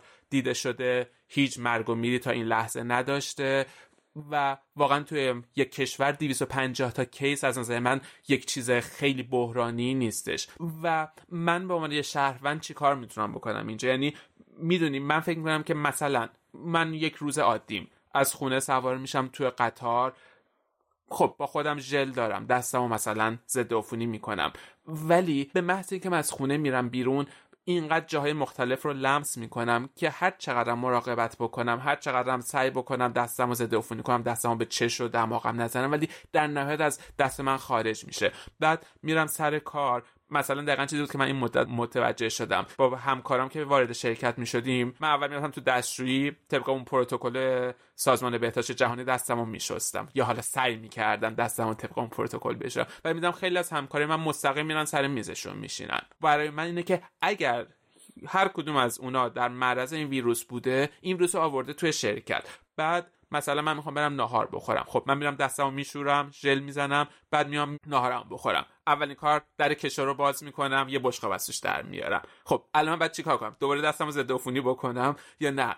بعد میرم سر یخچال غذامو در میارم. بعد یه قاشق چنگال در میارم غذامو می‌کشم. بعد میرم رو میز میشینم. هر چند دقیقه بار مثلا در روغن زیتون رو باز می‌کنم سس بریزم روی سالادم. آیا واقعا من می‌تونم تو تمام این لحظات یعنی هر سی ثانیه یک بار دستمو با ژل ضد عفونی بکنم یا نه؟ در نهایت اگر در معرض اون ویروس باشم اون ویروس به من منتقل شده و منم احتمالا به بقیه منتقلش می‌کنم. یعنی می‌دونی منم در مورد اون فاز transition حرف می‌زنم که هنوز case ها اونقدر زیاد نشده که آدم مثلا برن تو قرنطینه و تو خونه بمونن. هنوزم اونقدر نیست که بگی نه اصلا وجود نداره. من فکر می‌کنم اون فاز فازیه که یا آدما باید برن تو خونه درا رو ببندن پنجره رو ببندن و واقعا یه قرنطینه کامل انجام بدن یا اینکه راه دیگه ای نداره. زندگیشو باید ادامه بده. یعنی اگر میره جیم بره جیم. اگر میره چیز همون روال عادی زندگیشو باید انجام بده. این چیزی که تو داری میگی یعنی تو موقعیتی که داری مثالشو می‌زنی من در مورد سر کار رفتن واقعا حرف درسته. نمیشه انقدر در واقع توی این وضعیت این شکلی بهش نگاه کرد. وقتی مثلا تعداد مبتلایان توی یه کشوری که جمعیتش ده میلیونه مثلا شده باشه دیویس نفر. اینو می‌فهمم که عملا ناشدنیه در واقع. تو به عنوان یه آدم اگه هر چقدر تو رعایت کنی توی اون کاری که داری انجام میدی و محل کارت به اندازه کافی اگه یادم آلوده باشه می‌تونه بقیه رو آلوده بکنه با همه این رعایت ها در واقع من خیلی خودم اینجوری فکر می‌کنم که آدم باید همیشه یه استپ جلوتر رو نگاه کنه. یعنی وقتی مجبوری بری سر کار آدم میره اوکی مثلا سر جای خودش میره سر کار حالا سعی می‌کنه رایت هم کنه. در واقع این بیماری حداقل توی اروپا این شکلی پیگیری می‌شد که اگر یک نفری مبتلا بود سعی می‌کردن یه دایره تعداد آدم زیادی از اطرافیانش رو بگیرن و تست کنن. و تو فقط می‌تونستی در جاهایی که آدما رو نمی‌شناسی. یعنی اصلا background شون رو چون من فکر کنم آدم مثلا تو محیطی که کار می‌کنه تا حدودی می‌دونه همکاراش کی رفته مرخصی که کجا رفته چه جوری بوده. و برای خود اون آدما هم آدمای بی‌مسئولیتی فرضمون بر اینه که به صورت صفر نیستن دیگه. یه حدی از مسئولیت رو دارن که اگه جایی رفته باشن اعلام کنن. در تو این دوره برای من جاهای خطرناک واقعا جاهایی بود که جمعیت ممکنه ناشناس یعنی کسی که ما نمی‌شناسیم مثل دقیقا مثل فرودگاه ها مثل مترو مثل اینجور جاها جاهایی بود که ممکن بود یکی از اون آدمایی که در واقع بیماری رو گرفته باشن تصادفا به هر دلیل اونجاها بوده باشن و مثلا منم برم اونجا و مبتلا بشم. برای من مثلا سر کار خیلی نمیگم مثل خانواده است ولی یه جاییه که شناخت نسبی آدم داره در مورد آدمایی که اونجا می‌بینه. ولی خب نه ببین واقعیتش اینه من فکر کنم شطور سواری دولا دولا نمیشه. یعنی یا رومی روم یا زنگی زنگ. نه سر کارم تو طول روز پستچی میاد صبح کارگرا میان اونجا رو نظافت می‌کنن که من هیچ وقت نمیبینمشون اصلا نمی‌دونم بکراند اون آدم چی از کجا اومده. یعنی واقعا من نمی‌تونم محیط کارم هم حتی بگم که چقدر تمیزه. و بعد ببین فقط یک محیط کار نیست. دقیقا رفت و آمد به محیط کار هستش. توی قطار اتوبوس مترو که هستی اونجا تو نمی‌دونی چه آدمایی اومدن و رفتن. بعد داری میری فروشگاه خرید بکنید. به هر حال اجناس رو دست می‌زنی به هر حال اجناس رو برمیداری. میگم یا باید هر چیزی رو که اون وقت بیاری تو خونه شروع کنی دم در همون کاری که امروز تو ایران مثلا همه مجبورن بکنن. و شاید ما هفته دیگه برسیم به اونجا و همه این کارا رو مجبور بشیم بکنیم. هیچ بحثی توش نیستش من خود من اولین کسی هم که تو خط مقدم اون کار انجام میدم میرم تو خونه میشینم. کما اینکه احتمالا تو چند روز آینده اتفاق خواهد افتاد چون روند سعودی داره. آره داره میره به اون سمت که واسه ما این حالت قرنطینه به زودی احتمالا اتفاق میفته. ولی می‌دونیم میگم آدم نمی‌تونه شکست بسته انجامش بده. مثلا من برم سر کار اما نرم جیم. نه واقعا من فکر می‌کنم تو این فاز همونقدر که کار من خطرناکه جیمم همونقدر خطرناکه فروشگام همونقدر خطرناکه من اصلا با موافق نیستم. فکر می‌کنم اینا همه درجه بندی داره. همونطوری که الان مثلا ما فرانسه داره آمارش میره بالا همه جا آلمان داره میره بالا و تقسیم بندی می‌کنن یعنی اولویت بندی می‌کنن جاهایی که باید تعطیل بشه. اول مثلا ما دیدیم تو سطح جهانی هم رو فرودگاه ها ما افتادن. بعد اومدن پایین تر. من فکر می‌کنم کاملا مرزی وجود داره. یعنی مجبوریم این مرز رو بذاریم. بابت این قضیه که مثلا یه جایی شخصی تر حساب میشه یه جایی خیلی عمومی حساب میشه و یه جایی اصلا کاملا عمومیه. ولی اگر نظر شخصی منو بخوای زمانی که این ویروس به اروپا اومد من با توجه به اتفاقی که تو چین افتاد و اتفاقی که در ایران افتاد فکر می‌کنم بهترین کار این بود که بلافاصله همه میموندن تو خونه. یعنی مثل یه دوره بایکوت کاملا شاید فشرده. مثلا یه هفته همه جا تعطیل می‌شد.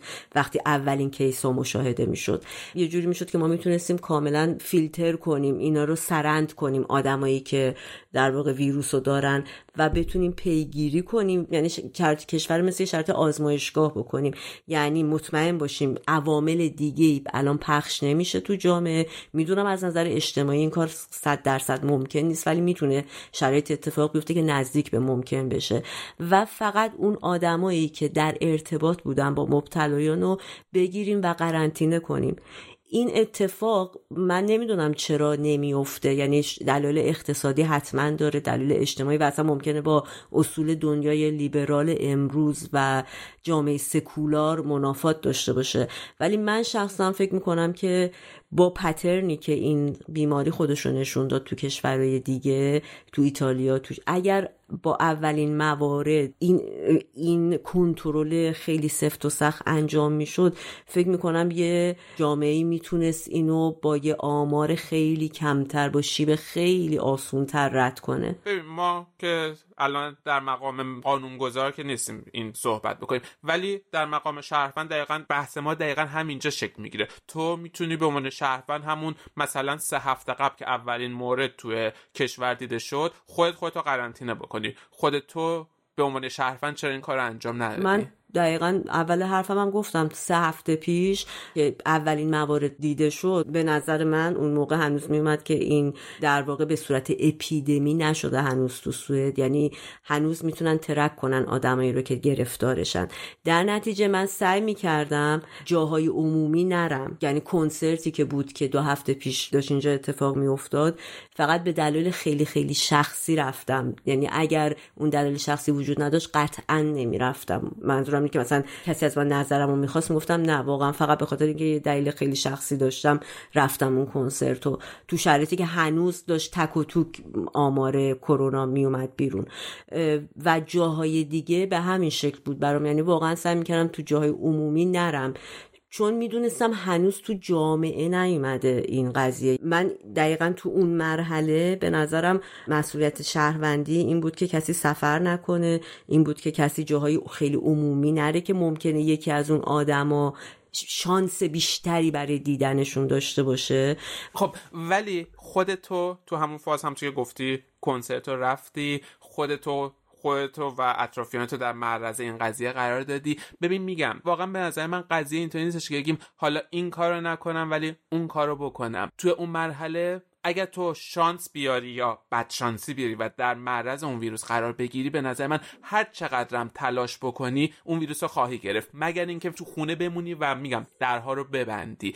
ببین من قبول دارم فرودگاه جای خطرناکتریه. چون که خارج از زندگی روزمره آدمه. چون تو میری یه جایی که نوع رفتارات فرق می‌کنه. چمدون داری کلا از اون روتین زندگی تو خارج از اونه و اتفاقای عجیب غریب تر یا اتفاقای خارج از روتینت واسط میافته. ولی توی روتین روزمره من دارم حرف همون اومدم بیرون از خونه رفتم تا سر کار رفتم به فروشگاه برای خرید حالا شاید رفتم به یک جیم برای ورزش کردم و اومدم به خونه. توی همین روتین روزمره زندگی هر چقدرم تو مواظبت بکنی من اینطوری فکر می‌کنم. اگر اون ویروس توی اون محیطی که تو بودی اون محیطی که تو هستی وجود داشته باشه تو اون ویروس ها خواهی گرفتش. حالا تو می‌تونی توجیه کنی که خب من رفتم سر کار ولی نرفتم فرودگاه. به نظر من اهمیتی نداره. قبول دارم تو فرودگاه احتمال گرفتنش بیشتره چون آدم های بیشتری از ملیت های مختلف اونجا هستن. خب بحثی توش نیستش. ولی وقتی ما داریم در کشوری حرف می‌زنیم که تو 10 میلیون 250 تا case 250 case شناخته شده هستش. مطمئنا case های ناشناخته زیادی وجود داره دیگه که هنوز پیدا نشده تو سیستم درمانی. من میگم همونقدر که احتمال توی فرودگاه اون یه دونه از اونها باشه احتمال توی قطاری هم که من سوار شدم باشه احتمال توی فروشگاهی هم که من دارم خرید می‌کنم باشه. نه خیلی با حرفت مخالفم. حتی اگه به نظر من ریاضی‌وار به این قضیه فقط نگاه کنی یعنی اصلا پارامترهای انسانی و اجتماعی رو هم در نظر نگیری. ببین دارم این حرف رو بر اساس دو تا فرض می‌زنم. ما تجربه چین و ایران رو داشتیم. یعنی می‌دونیم چقدر این بیماری مصریه. دفعه اولمون نیست که فقط بهمون میگن این مصریه. می‌دونیم خیلی گیرایش بالاست. اگر این دوتا رو بذاریم پس ذهنمون هر کاری که ما انجام میدیم در جهت اینکه کمتر خودمون رو در خطر در معرض این بیماری بذاریم و به تبش اطرافیانمون رو یعنی داریم شانس خودمون رو کمتر می‌کنیم برای مبتلا شدن. من نمی‌تونم اینو بپذیرم که مثلا اگه من برم سر کار حالا چون میرم سر کار بذار جیمم برم بذار مثلا فرودگاهم برم بذار هر کدوم از این کارا رو که ما کمتر انجام بدیم شانس خودمون رو داریم بیشتر می‌کنیم برای عدم ابتلا. ببین مثل اینه که اگه الان تو وضعیت قرنطینه بذارن همه رو یا مثلا ریکامندیشنی باشه در اجبار نباشه ولی بگم بهتره تو خونه بمونید. خب من ممکنه مجبور باشم برم دکتر. بیمار شم. مجبور باشم برم دکتر. ولی خب عوضش کاری دیگر رو نمی کنم می‌دونی؟ یعنی می‌خوام بگم که تو این وضعیت اونو چرا ما نمی‌تونیم مدل این در نظر بگیریم که ما مجبوریم بریم سر کار.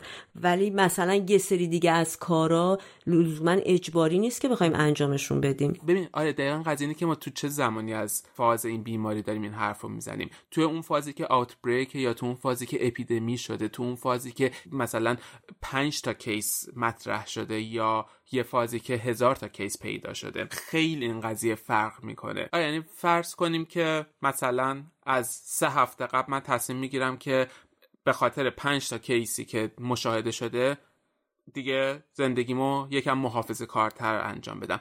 تا کی بعد این کارو بکنم؟ یه هفته دیگه دو هفته دیگه یک ماه دیگه شیش ماه دیگه یک سال دیگه. واقعیتش اینه که ببین واقعیتش اینه که من فکر می‌کنم ما هممون ناچاریم که این بیماری وارد کشورامون بشه اپیدمی بشه تعداد زیادیمون باهاش درگیر بشیم متاسفانه تعدادیمون رو از دست بدیم. چاره نیستش. واقعیتیه که اینقدر این حالت تهاجمی و پخشونده داره که خیلی نمیشه تو زندگی امروز باهاش مقابله کردش. برای همین من فکر می‌کنم اگر بخوایم اینقدر محافظه کارانه و اینقدر در حقیقت بترسیم ازش اون ترس ما رو بیشتر از زندگی میندازه. اون ترسه همین امروزی هم که مثلا من این بیماری رو ندارم زندگی رو کوفت من می‌کنه. که دقیقا اون جمله که مثلا من قبلا هم گفتم که یه جوری انگار از ترس مرگ خواهیم مردش یه جوری. من راستش نمی‌تونم حرفتو بفهمم. من این شرایط رو حتی اگه یک سال طول بکشه در مقایسه با عمر طبیعی یه آدم یه دوره موقت می‌بینم.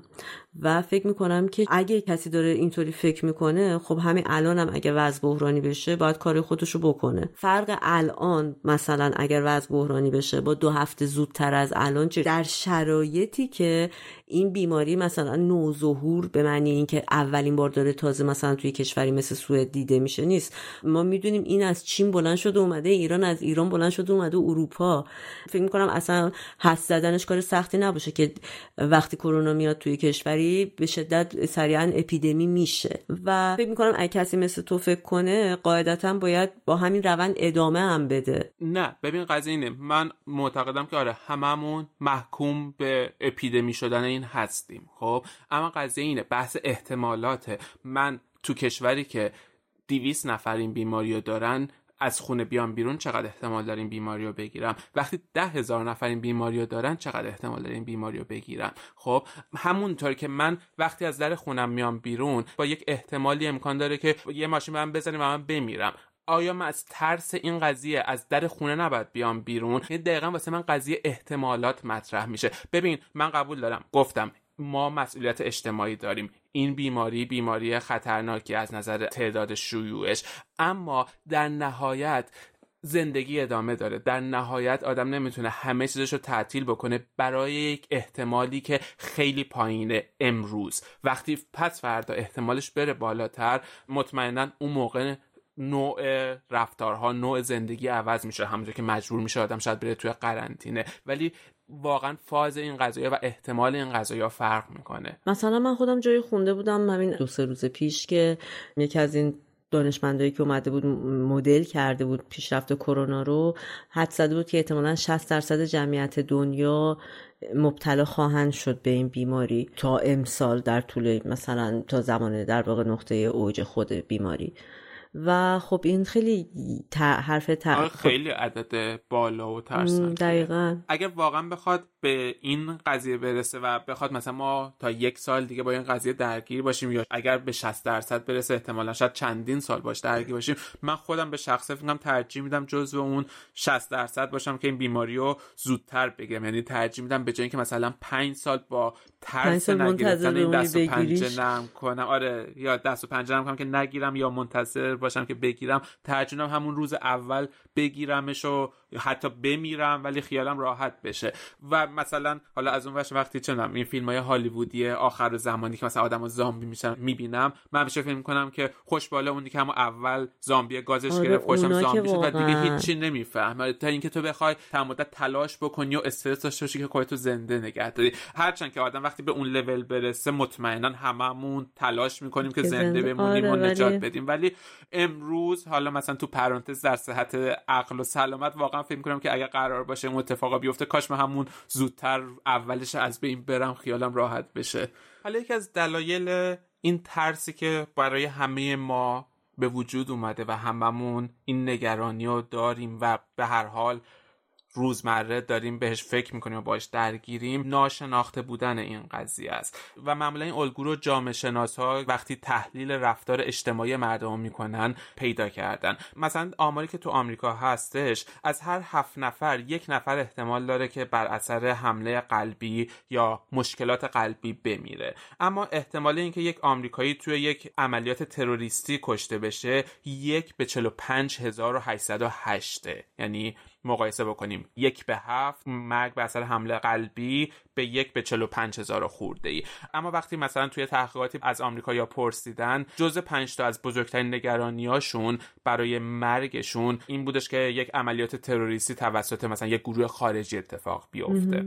آره میشه تو اینجور موقعیت خیلی به نقش مدیا و رسانه ها هم اشاره کرد. خب که چقدر روی مسئله بیشتر مان افتاده میشه روی مسئله کمتر. آره دقیقا. اخبار و شبکه های اجتماعی. مثلا دوباره یکی دیگه از که هستش 2009 که آنفولانزای خوکی شیوع پیدا کرد. خب اون موقع هنوز شبکه های اجتماعی اینقدر قدرت نداشتن. و امروز رفتارشناسا وقتی بررسی می‌کنن میگن که اگر تو سال 2009 مثلا شبکه اجتماعی وجود داشتش حجم نگرانی مردم خیلی بیشتر چیزی بودش که اون موقع داشتن به اون بیماری. یعنی واقعا ما نباید قافل بشیم از بمبارانی که داریم با اخبار دقیقاً. بعد از شبکه های اجتماعی و اخبار میشیم. و تازه فقط هم نمیشه گفت که اخبار صحیح همه جور هر کی هر جور اطلاعاتی خواست می‌ذاره تو نت و همه هم می‌بینن بدونی که شاید اکثر مواقع بفهمن این چقدر درسته چقدر غلطه. آره دقیقا مثلا به این سازمان بهداشت جهانی فکر کنم شاید دو صفحه راهکار داده و واقعا فقط راهکار داده که دستتون رو مرتب بشویین و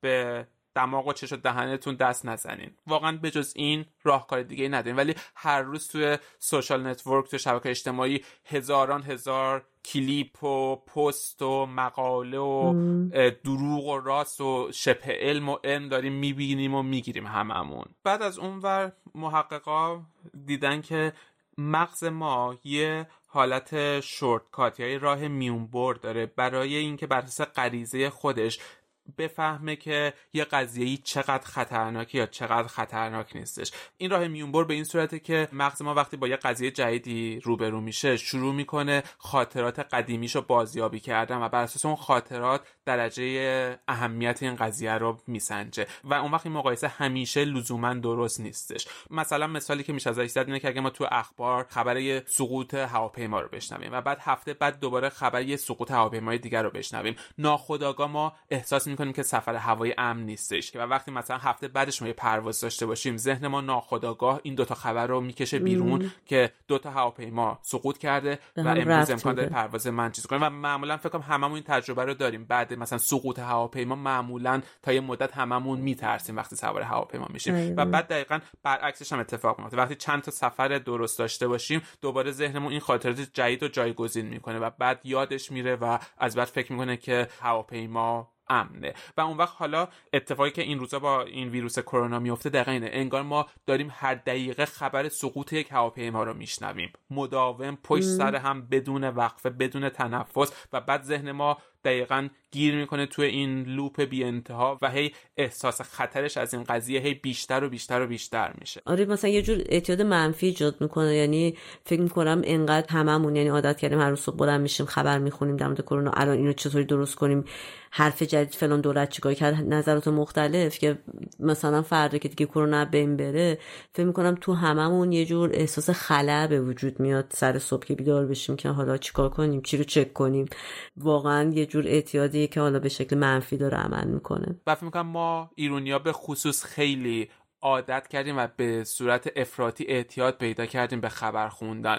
قسمتیش طبیعه به خاطر بحران های زیادی که کشورمون داره پشت سر می‌ذاره و پشت سر هم داره سرمون میادش. چاره ای نداریم به جز اینکه خبرها رو لحظه به لحظه دنبال بکنیم چون هر خبری که می‌خونیم و فکر می‌کنیم دیگه بدتر از این اتفاق واسمون نمیفته یه ساعت بعدش می‌بینیم نه تازه آسش داره رو میشه و همینطور هی آس بالاتر رو میشه. ولی از اونور یه ذره بعد آگاه هم باشیم به این قضیه که این حجم غرق شدن در خبرهای بد می‌تونه واقعا برامون مضر باشه. واقعا نیازی نیستش که حالا مثلا در مورد کرونا لحظه به لحظه تعداد کشته شده ها رو دنبال بکنیم. یا تو شرایط مختلف مثلا وقتی بازار ارز یه ذره بالا پایین میشه شروع می‌کنیم لحظه به لحظه قیمت ارز رو چک کردن و واسه همدیگه فرستادن. فکر می‌کنم بعضی وقتها خوبه که یه ذره فاصله بگیریم. پیشنهاد میشه که مثلا روزی یک بار خبرها رو چک بکنین که در جریان اتفاقات اون روز قرار بگیریم ولی واقعا لزومی نداره که هر لحظه بدونیم الان تو کشورمون چند نفر بیماری رو گرفتن چند نفر کشته شدن یا فلان قد مثلا ماسک توی فلان انبار احتکار شده یا فلان داروخونه فلان الکل تقلبی رو فرستاده. واقعا شاید بهمون کمک نکنه ولی بیشتر به همون حس منفی حس تنها بودن حس بیپناه بودن بده و آزاردهنده باشه برامون. کاری هم نمی‌تونیم براش انجام بدیم. یه تحقیق دیگه که دوباره دیدم که چرا ترس ما از اتفاقای اینطوری خیلی بیشتر میشه از اتفاقایی که خارج از کنترل ما. مثلا همون مثل عملیات تروریستی یا مثل ویروس کرونا. اینه که وقتی قضیه خارج از کنترل ماست واسه ما ترسناکتر میشه. و تو یک تحقیق دیدن که مثلا آدم ها اگر شرایط تحت کنترلشون باشه می‌تونن تا هزار برابر ریسک بیشتری رو انجام بدن. ریسک بیشتری انجام بدن که خطرناک باشه براشون. شاید این هزار برابر خیلی عجیب به نظر بیاد اما مثالش مثلا می‌تونه رانندگی باشه. که مثلا سالانه تو آمریکا چهل هزار نفر تو تصادفات رانندگی میمیرن. اما همه این کار رو انجام میدن و چون کنترل روش داریم ریسکش رو قبول می‌کنیم و انجامش میدیم. یا مثلا مثال دیگه سیگار کشیدنه که ما آگاهانه و اختیاری این کار رو انجام میدیم. می‌دونیم برامون ضرر داره. دوچار انواع مختلف سرطان بشیم. اما ریسکش رو میپذیریم و انجامش میدیم. ولی مثلا چیزی مثل ویروس کرونا خارج از کنترل ماست و اون وقت واسه ما ترسناکتر و مهیبتر میشه. رو در رو شدن باهاش. در حالی که شاید مثلا تعداد مرگ و میر در موردش خیلی خیلی خیلی کمتر باشه. اما چون که نمی‌دونیم چیه و چون روش کنترل نداریم برامون خیلی ترسناکتر میشه. حالا با همه حرفایی که ما در مورد کرونا زدیم و خب بیشترم طبیعتا بدیاش بود چند تا چیز خوبم داشته کرونا واقعا از نظر علمی. یکی این که اصلا شانسی که ما آوردیم این بوده که خیلی سریع کرونا کشف شد. یعنی زمان زیادی نبرد از وقتی اولین بیمار رو فهمیدن تا اینکه حالا طول بکشه ببینن این چیه چطوریه. خیلی سریع تونستن بیماری رو تشخیص بدن و کشفش کنن. قسمت دوم شاید بتونیم مدیون دولت چین و کادر پزشکیش باشیم که خیلی خوب تونستن خیلی سریع تونستن اون رشته کد یا سیکونس ویروس رو در بیارن و اطلاعاتش رو کاملا به صورت باز در اختیار جامعه جهانی بذارن تا بقیه بتونن استفاده کنن ازش. و مسئله سوم هم این که خب ما سالانه می‌دونیم که تعداد خیلی زیادی آدم مبتلا به آنفولانزا میشن. یه چیزی حدود 19 میلیون نفر فقط در آمریکا مبتلا میشن که از این تعداد ده هزار نفرشون میمیرن. این مسئله کرونا باعث شد که آدما خب به صورت اتومات بهداشت فردی رو بیشتر رعایت کنن و این رعایت بهداشت فردی خب طبیعتا کمک می‌کنه به کمتر شدن شیوع ویروس آنفولانزای معمولی. و شاید یه چیز دیگه هم که حالا خودمون فکر می‌کنیم اینه که به هر حال مجبور بودنمون که تو خونه بمونیم بیشتر هم دیگر رو ببینیم شاید یه جوری میشه گفت قلبا رو به هم نزدیکتر کرد یک کمی. شاید هم یه جوری دورتر کنه و بیشتر اختلاف خیلی تو این وضعیت دورم بشه دیگه خیلی بیرون. حالا یه مصاحبه خیلی جالبی من میخوندم از یک تاریخ شناسی به نام فرانک سنودن که کارش تحقیق روی اپیدمی مختلف توی تاریخ ویروس های مختلف روند کاری ویروس ها و اثراتی که توی اجتماع گذاشته اون ویروس ها در زمان اون پندمی شدنش و بعد از اون. و خیلی نظریات جالبی داشتش این آقا. کلا نگاهش به ویروس های نگاه یه ذره شاعرانه و عاشقانه ای بودش. مثلا معتقده که ویروس ها هر کدومشون شخصیت مجزایی دارن هر کدومشون هویت خاصی دارن هر کدوم از این ویروس ها مثل یه آدمن. که رفتارهای مختلفی دارن. فقط یه عامل مرگ و میر نیستن بلکه آینه ای از خود ما هستن و نمادی از برخورد ما با طبیعت هستن و در هر جامعه وقتی یه ویروسی یا در هر دورانی وقتی یک ویروسی ایجاد میشه نماد یا خروجی همون دورانه. نماد خروجی همون جامعه در آره عکس و می‌دونی یه ذره نگاهش حرفش مثلا جالب بود. یعنی همین ویروس کرونا و برخوردی که ما داره توی این دوران ایندیویدوالیسمی که ما داریم فردگرایی که ما داریم و تو این دورانی که یه ذره نفرت های قومی نژادی ملیتی داره تشدید میشه. مثلا توی اروپا راستگراهای افراطی دارن دوباره قدرت می‌گیرن که خطر فاشیسم داره به اروپا میاره همونطور که مثلا تو زمان جنگ جهانی دوم بودش. یا از اونور مرزها دوباره داره پررنگ میشه. نفرت یه جوری داره انگار تو دنیا پخش میشه. یه ویروسی میادش که اولا هیچ تفاوتی قائل نیستش بین آدما همه رو داره درگیر می‌کنه تمام نژادها. آره عادل تمام ملیت ها رو داره درگیر می‌کنه و از اونور یه جوری ما رو متوجه می‌کنه که فرد هیچ کاری نمی‌تونه بکنه. هممون در نهایت محکومیم. هممون باید با هم کمک بکنیم تا بتونیم از این دوران گذر بکنیم. مشارکت جمعی رو واقعا تقویت می‌کنه. مشارکت فردی هم در خانواده همینطور. بعدش حالا توی تاریخ اومده بیان کرده که هر کدوم از این بیماری ها چه اتفاقهایی رو رقم زدن. و مثلا وقتی تا اون اروپا رو در بر گرفت همونطور که تو اشاره کردی یه ذره باعث شد که فئودالیسم از بین بره و حقوق کارگرا رشد بکنه.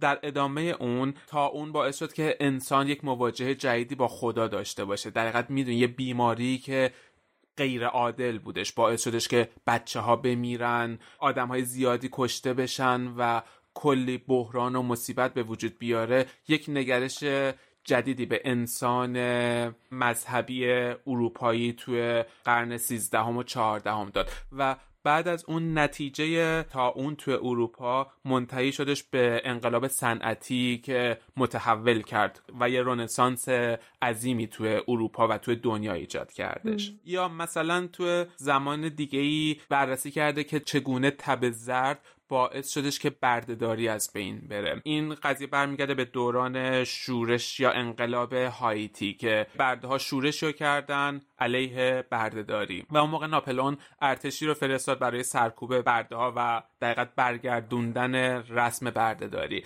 اما اون موقع تب زرد رواج پیدا کرد ولی اون برده ها سیستم ایمنی بدنشون مقاوم بود به این تب زرد. و لشکر ناپل اون در سفید پوستایی که از اروپا اومده بودن قربانی این قضیه شدن و در نهایت شورش یا جنبش هایتی پیروز شد و باعث شد که بردهداری از بین بره. و بعد اثری که تو جغرافیا این قضیه گذاشتش ناپلون بعد از اینکه ارتشش اینجا شکست خوردش کمی از اون رویاهای کشورگشایی خودش کوتاه اومدش و باعث شدش که مثلا تو سال 1803 با توماس جفرسون رئیس جمهور آمریکا سر فروش لوسیانا که قسمتی از خاک آمریکاست مثلا کنار بیاد و دقیقا یه جور مرزهای جغرافیایی حتی بر اثر یک ویروس تب زرد تغییر کرد و یا قسمتی از خاک فرانسه الحاق شد به آمریکا.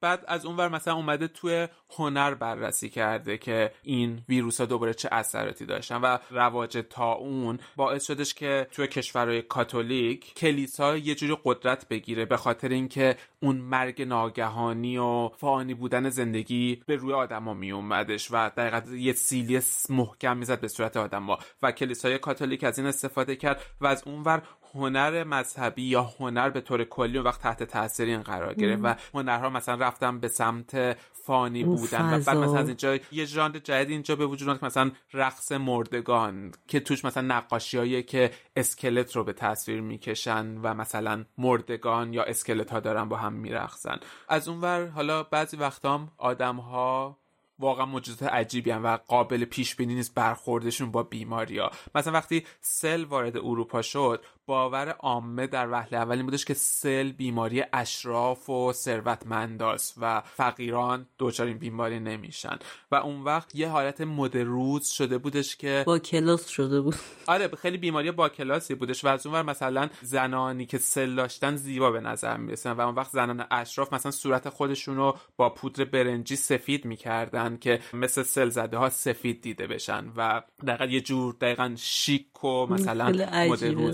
بودش آره و گروه های زیادی از نقاش ها با مدل های خودشون که واقعا سل داشتن ازدواج می‌کردن چون شده بود نماد زیبایی. حتی گفته میشه که اصلا ویکتور هوگو گفته که من یک شکست بزرگی تو زندگیم خوردم. برای اینکه مبتلا به سل نشدم و هیچ وقت نمی‌تونم نویسنده بزرگی بشم. معتقدم اون موقع که سل مثلا باعث میشه که هنرمندا هنرمندتر شن هنر خودشون رو بیشتر بتونن بروز بدن. یا حتی مثلا اون موقع یه اندیشمنده آمریکایی بعد از اینکه سل ریشه کن شدش یا تحت کنترل در اومد معتقد بود که آینده هنر دیگه به هیچ جایی نخواهد رسید. چون سل که منبع شکوفایی و رشد هنری انسان ها بوده از به این رفته و دیگه ما نمی‌تونیم هنر تولید بکنیم. چقدر عجیب برای اینکه داشتی می‌گفتی داشتم به این فکر می‌کردم که واقعا اگه اعتماد کنه آدم به این حرفا تحولی به وجود آورده به واسطه اون رنج کشیدن و به یه صورت مثل ریاضت کشیدنی که ما امروز بعضیا بهش معتقدن و بهش ارزش میدن. تو هنر مثلا شاید اینم یه جنبه اینجوری داشته واقعا چون خیلی عجیبه این همه چیز مثبت گفتن. ولی کل حرف اینه که این ویروس ها شاید امروز واسه ما ترسناک باشه ولی خیلی وقتا اثرات مثبت داره. از اونور من چند روز قبل داشتم با یکی از دوستام صحبت می‌کردم و یا گفتش من نگران آینده بشریتم نکنه که مثلا این ویروس کرونا. باعث بشه که آره آخرش بشه و یا من گفتم چه عالی اگه این اتفاق بیفته که واقعا به نظرم فوق العاده است البته خب این نشد میگه از یک نگاه تلخی که من به آینده بشریت دارم کلا معتقدم رو به ازمهلاله و فکر می‌کنم که واقعا این جنایتی که ما داریم انجام میدیم در حق طبیعت داریم در نابودی همه چی میکوشیم. واقعا اگر یک ویروسی اینطوری از طبیعت بیاد و ما رو نابود بکنه از بین ببره واقعا بهترین اتفاقی که می‌تونه بیفته. یعنی اگر واقعا بخواد همچین اتفاقی بیفته من خیلی خوشبینم بهش و. خوشحال میشم. استقبال می‌کنم ازش آره. حالا خیلی دیدگاهمون اینجا هم با هم متفاوته برای اینکه من با وجود همه اون استرسا و حتی اگه فکر می‌کنم خودم آدمی باشم که هزینه ای بدم در طول مثلا اومدن کرونا شیوعش بالا مریض بشم بمیرم یا هر اتفاقی شبیه این خیلی خوشبینم به اینکه و این نیز بگذرد و انسان رو به جلو دنیا داره میره جلو و فکر می‌کنم واقعا تو مقیاس بحرانایی که بشر تا به اینجا رسیده از سر خودش گذرونده این یه چیز خیلی ناچیز و کوچیکیه مثل چیزای دیگه رد میشه ماکسیموم شاید تو بدترین حالت شاید چه می‌دونم واقعا تو بدترین حالت شاید پنج سال وضعیت دنیا رو تحت تاثیر خودش قرار بده. و من کاملا فکر می‌کنم که نه آینده بشر خیلی روشنه. منم اینجا با تو موافقم. متاسفانه فکر می‌کنم که این ویروس نه صدمه خیلی جدی نمی‌زنه به ما. ولی به آینده بشر من امیدوار نیستم به طور کلی. من می‌دونم که بشر به حیات خودش ادامه خواهد داد و همه چیز روز به روز نابودتر و بدتر می‌کنه و متاسفانه هیچ ویروسی هم حداقل به عمر من قد نمیده که نابودی بشر رو ببینم. ولی اگر کرونا ولی اطمینان. منم فکر می‌کنم که واقعا فکر می‌کنم که رد می‌کنیم این ویروس رو و واقعا همون که گفتی آره در مقیاس فجایعی که بشر از ازل تا امروز دیده واقعا این ویروس چیز خاصی نیستش. شاید تو زندگی ما اتفاق بزرگی باشه توی 50 60 سال 100 سال زندگی که خواهیم کرد ولی به طور کلی نه. در مقیاس بشر آره واقعا چیز خاصی نیستش و اینم رد می‌کنیم و این نیز بگذره.